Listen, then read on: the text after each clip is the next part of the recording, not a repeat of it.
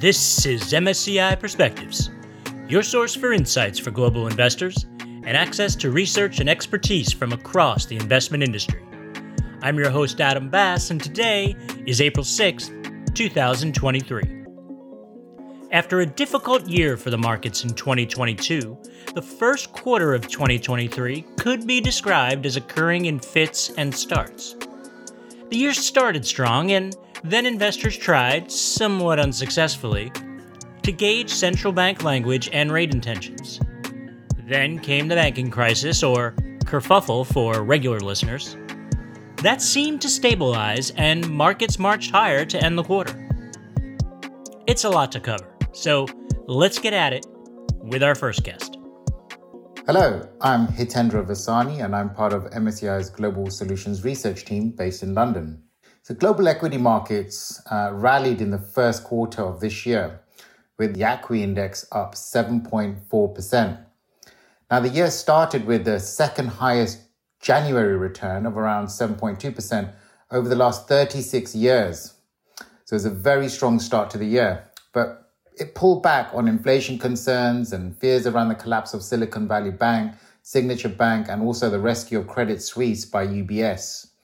Uh, interest rate volatility reached levels that we hadn't seen since the global financial crisis in two thousand eight, and options listed on the U S exchanges reached record volumes. Now, overall, high quality outperformed low quality.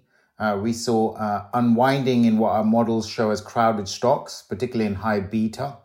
Developed markets outperformed emerging markets. Europe outperformed U S A. Large cap outperformed small cap. And technology outperformed financials, healthcare, and energy, which is a reversal of a trend that we saw last year. Now, given the recent events around, around the banking crisis, investors have uh, started to recalibrate the expectations of future rate hikes going forward. As I mentioned at the top, it's been quite an eventful quarter from many different investing perspectives. But there are always elements that diverge from the main storyline and some that boil under the surface. So we'll put on our scuba gear for those unseen issues later in the program. For now, we turn to our second guest with some initial thoughts around the concept of divergence. My name is Mark Carver. I'm the head of equity factor products here at M S C I.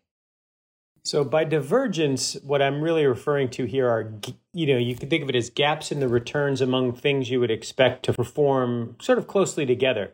You can think about this in a couple of ways. First, if we were looking at our factor models, um, we would see that through the end of the quarter, the earnings yield factor fell fifty basis points based on monthly returns, but the book to price factor increased or jumped seventy basis points. That's one hundred twenty basis point spread on pure value dimensions, things that people would assume move somewhat together, not necessarily in, in magnitude, but it, it's quite surprising to see that kind of spread from just one quarter.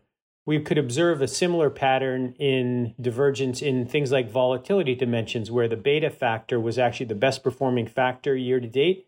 It rose about two point three eight percent, while residual volatility, think of that loosely as the unique risk of a stock, fell by one hundred eleven basis points. Where we don't see that divergence are in the quality factors or the quality dimensions. These have all been positive across the board. So things like profitability, earnings quality, investment quality, all positive for the quarter. The things you'd want to be uh, negative on the quality side, you, you know, you don't want a lot of leverage. Um, you don't want a lot of earnings variability. Those factors were negative for the quarter. So many quality investors would be positioning their portfolios to have low leverage, low earnings variability. So they would have been on the right side of that trade. So that's what I mean by divergence. And it's, um, it's quite striking. Hitendra pulled on this thread as well. So in our global equity factor models, uh, value has uh, three signals. So we have uh, earnings yield, we have book-to-market ratios, we have uh, long-term reversal. Now, book-to-price uh, is has been more relevant for certain sectors, particularly that trade on uh, assets. And what drives uh, performance is usually abnormal earnings. Earnings yield uh, is, is often seen as an income state measure. It's forward-looking from analysts, so it's different to book-to-price, which is often seen as backward-looking, and it helps investors avoid value traps. The third signal is long-term reversal that captures tendency for mean reversion over, say, around five years or so. The fact that the performance of these factors have diverged recently suggests that investors are differentiating between the sustainability of earnings going forward versus abnormal earnings. And long-term reversal has delivered a relatively stronger performance of these three metrics over the last two years. And that suggests that investors have been taking profits on long-run winners and buying into long-run laggards. And how did that play into regional differences? So within equities, uh, as I highlighted earlier, Europe outperformed U S A, also outperformed world. And this could be due to uh, Europe having relatively low valuations entering into twenty twenty-three.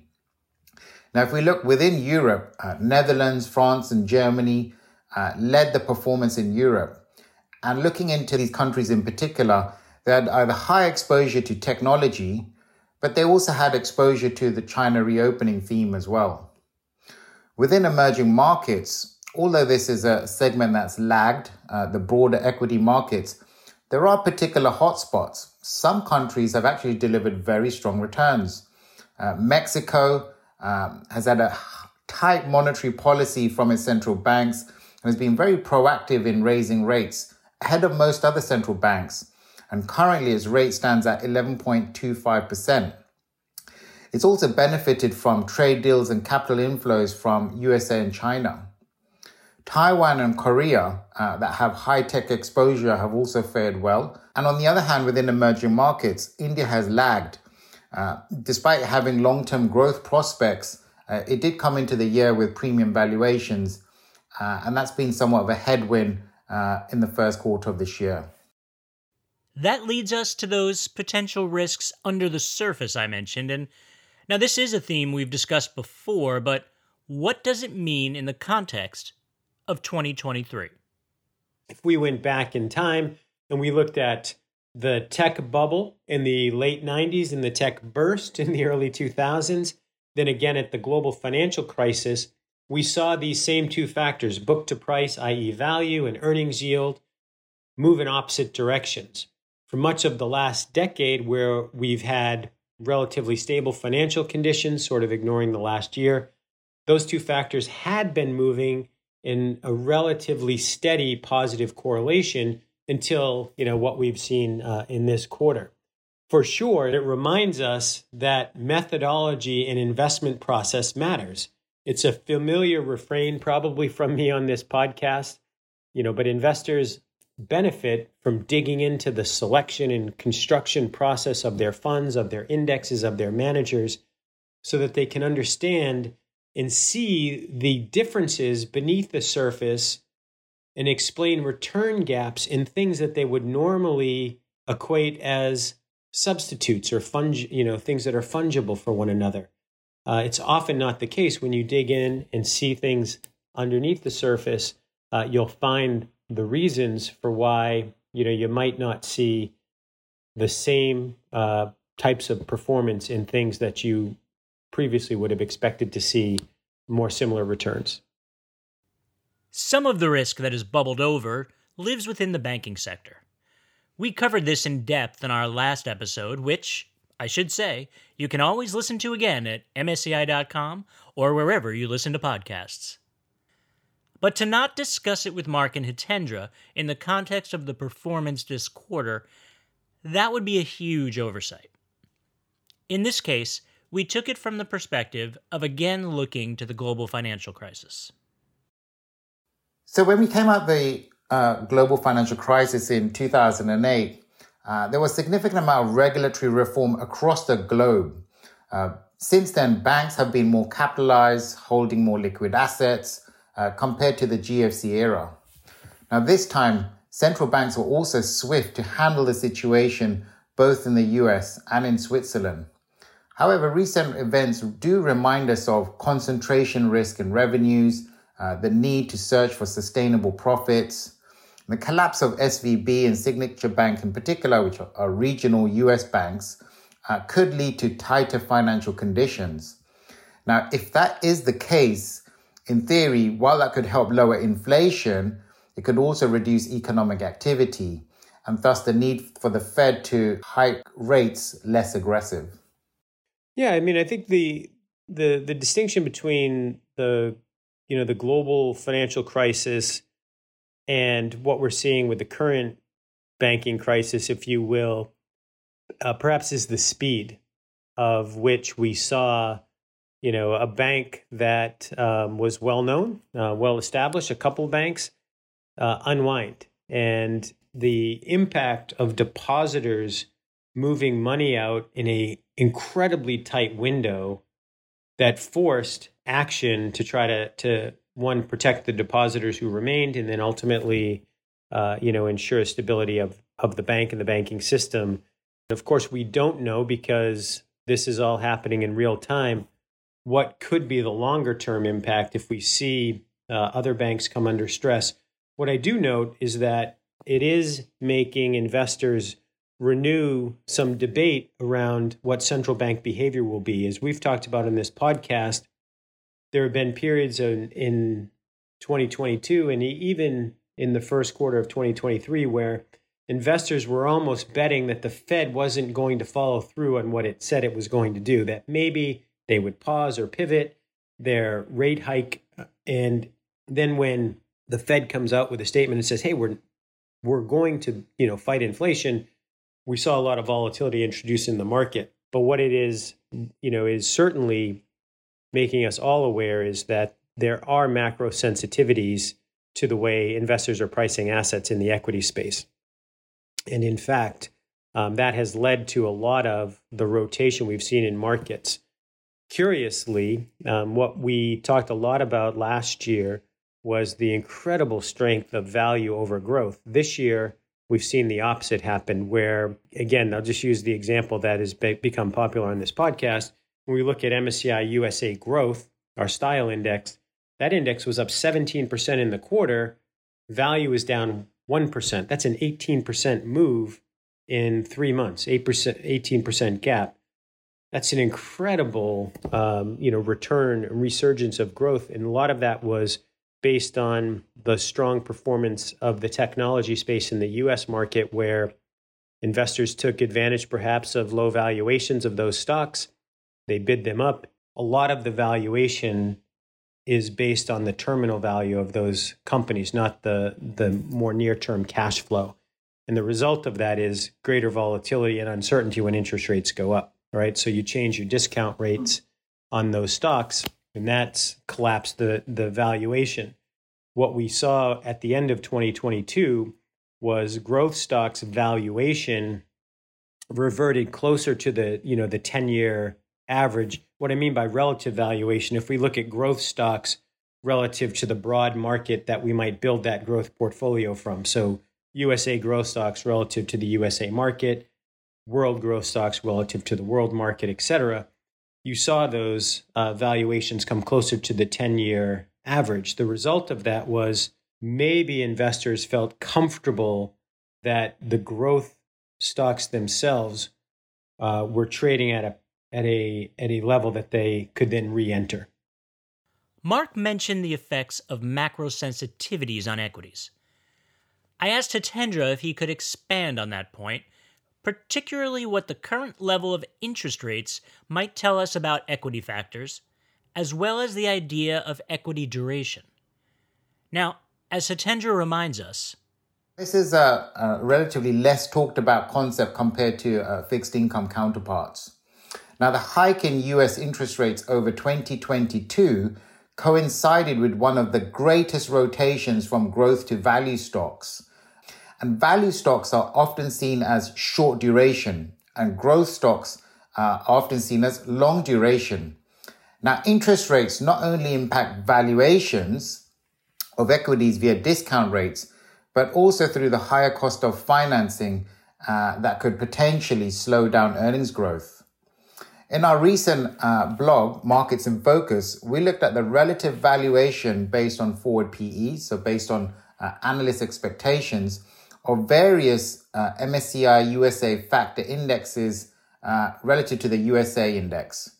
We looked at value, quality, size, low vol, yield, growth target, and momentum, and found that a majority of these factor indexes had valuations significantly below Uh, where they had been when the U S ten-year yields were at similar levels uh, over a history of around twenty years.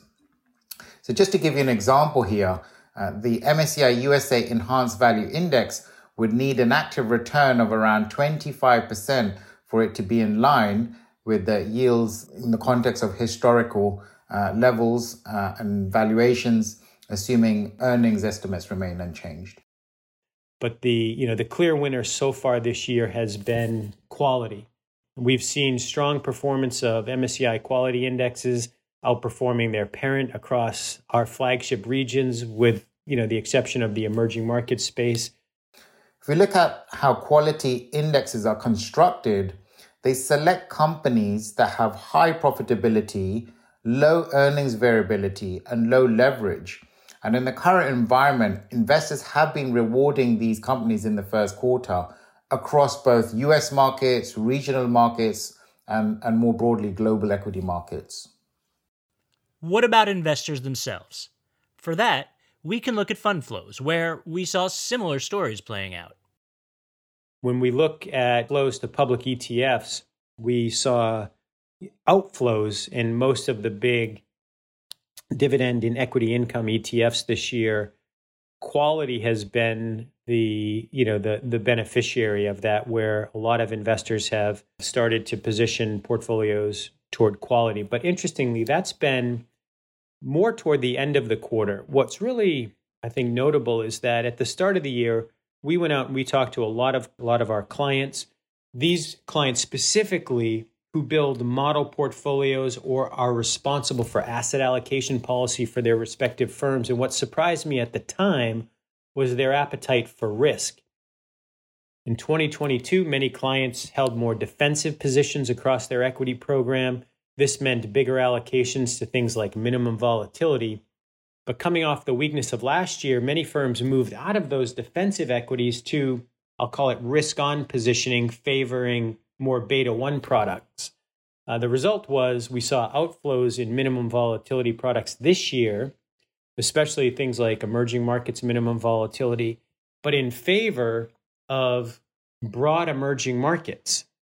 And this proved to be modestly helpful for those model allocators. In emerging markets, I M I index rose, let's call it four percent, where E M Minvol was up, you know, three point one percent, but the, the general sentiment was one of risk on. So taking the lower beta equities and moving them to beta one type portfolios or more market cap, broad beta exposures.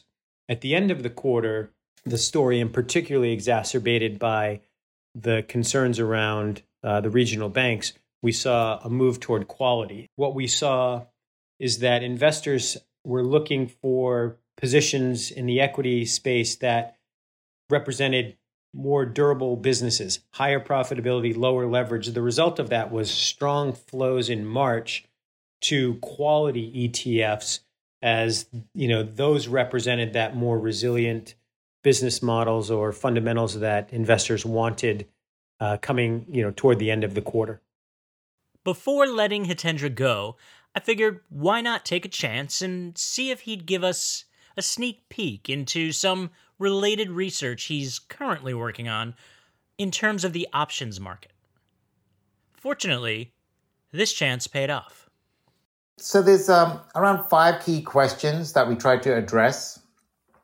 The first is, is fixed income uh, volatility leading equity volatility?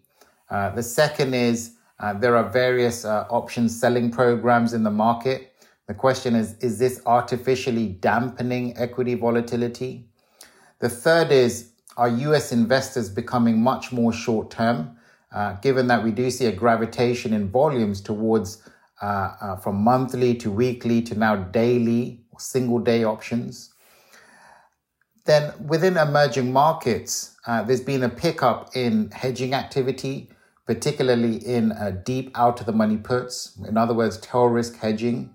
Uh, what could be the rationale for that? And finally, the fifth question is, are E F A investors uh, becoming more concerned about downside risks? Uh, we do see increased volumes in puts versus calls on the listed options market. He's a good salesman. I'm definitely looking forward to reading that piece. And of course, no quarterly recap would be complete without taking a look ahead. Using our models, that is. So the M S C I Adaptive Multi-Factor Allocation Model uh, is based on four pillars: the macro cycle, valuation, momentum, and market sentiment. Now, based on uh, data at the end of the first quarter, uh, the model shows an overweight to value and an overweight to low size. It's neutral on quality and momentum and an underweight to low vol and yield. We've seen in periods where we see divergence, we see um, increased cross-sectional volatility, that active investors will often uh, do very well in those types of environments. So we're hearing from clients more willingness, um, you know, to to look at active portfolios, factor-based portfolios, so that they can take specific bets uh, against the general market. Uh, and they can reflect their investment views given these macro conditions. That's all for this week.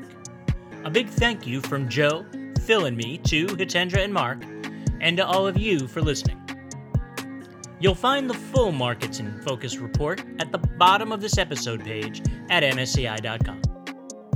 Until next time, I'm your host Adam Bass, and this is M S C I Perspectives. Stay safe, everyone.